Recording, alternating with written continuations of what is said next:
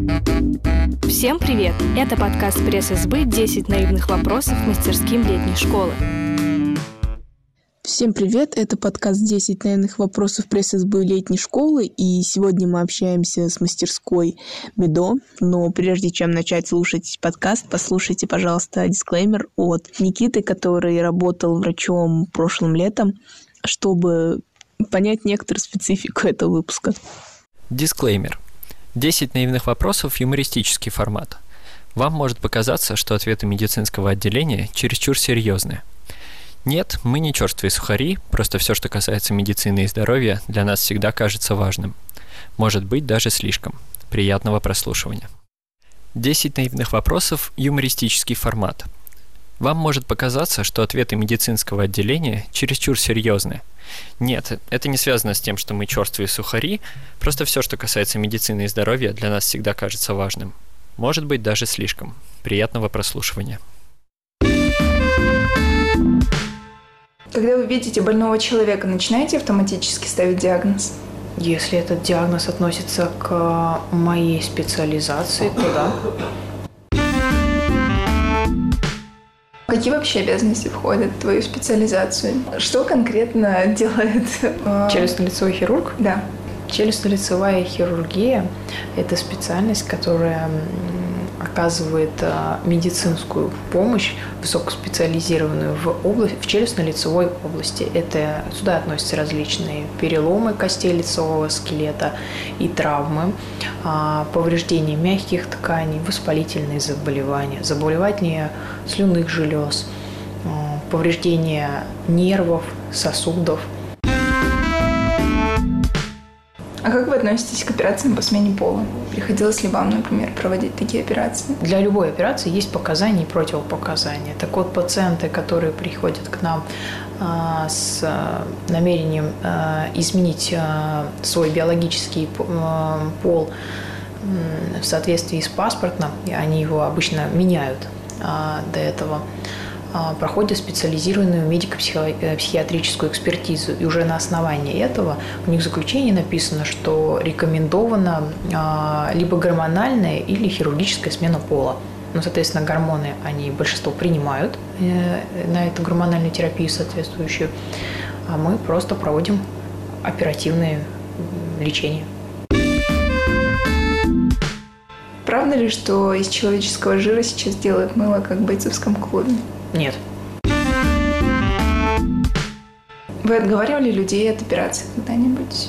Повторюсь, для каждого оперативного вмешательства есть показания и противопоказания. Если нет явных показаний для оперативного вмешательства, то мы это корректно объясняем пациенту. Если она ему не показана и не нужна, то нет, мы не будем делать по его желанию. Что делать с ипохондриками? Но также, если этот человек придет конкретно к нам, например, да, и он будет требовать какую-то операцию, также мы ему, если есть показания, да, без проблем, но те же самые показания определяются как в процессе клинического осмотра, а, после лабораторных или, или диагностических исследований, тогда мы видим эти показания. Если их нет, то никто им операцию делать не будет. Какое направление самое популярное у студентов-медиков?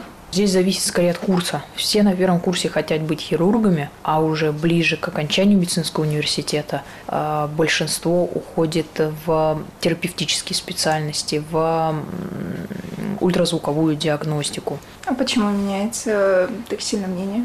потому что здесь э, одно дело это на слуху, и им кто-то сказал, они где-то услышали, а учась в медицинском вузе, они имеют возможность оказаться в больницах, оказаться на дежурстве, столкнуться с различными заболеваниями, ведением пациентов вживую и сформировать уже свое мнение и понять, уже нужно им это или нет.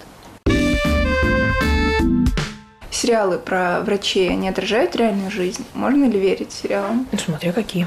Например. Например, клиника или доктор Хаус или интерны. Ну, вот, например, эти клиника или доктор Хаус, это показывают модель поведения э, здравоохранения не у нас в России, скажем так. Она немного отличается. Э, система российского здравоохранения и э, в той же самой Америке, например, они различны. И сравнивать их ну, не имеет смысла.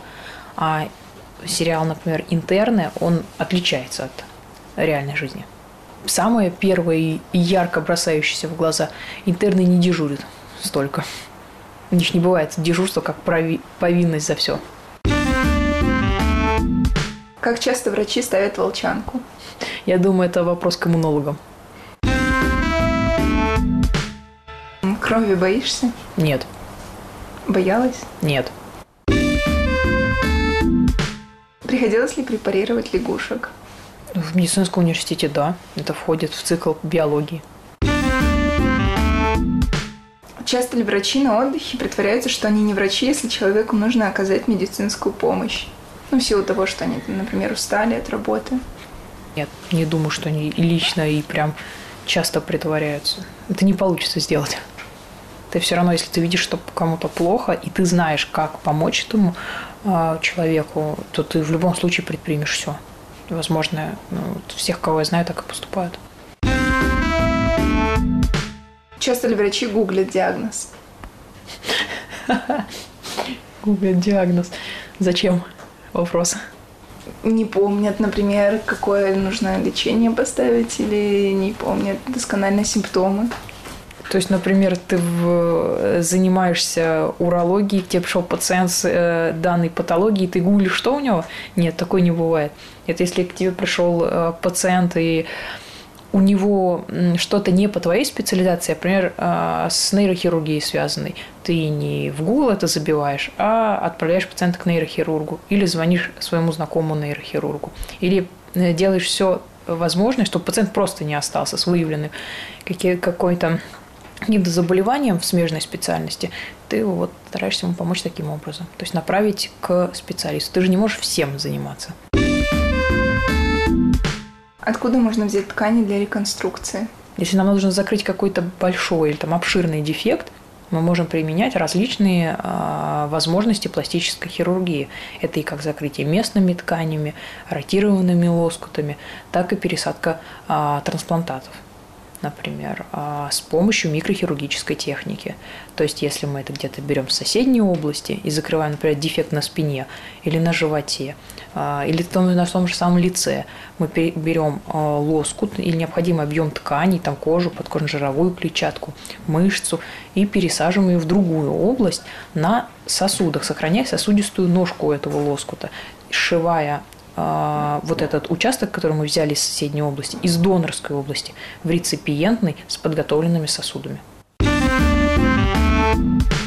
Э, стоматологи занимаются э, челюстно-лицевой Челюстно-лицевая хирургия – это дополнительная специальность, это ординатура. Ты можешь быть стомат... ты закончишь стоматологический университет и можешь пойти в ординатуру по челюстно-лицевой хирургии. Также и лечебный ты можешь закончить университет и пойти в ординатуру по челюстно-лицевой хирургии. Надо просто понять, чем ты хочешь заниматься стоматологией или челюстно-лицевой хирургией. Можно заниматься параллельно. Вы боитесь уколоться во время операции? Уколоться чем? Иглой? Иглой или инструментами? Нет, ну, ты соблюдаешь определенные правила э, безопасности в работе с различными колющими, травмирующими инструментами, но от этого никто не избежен. Что значит боишься? Но если ты укололся, значит дальше ты принимаешь все необходимые меры, которые следуют после этого укола. Этого невозможно избежать. Боишься, не боишься, но делать-то надо. На этом все.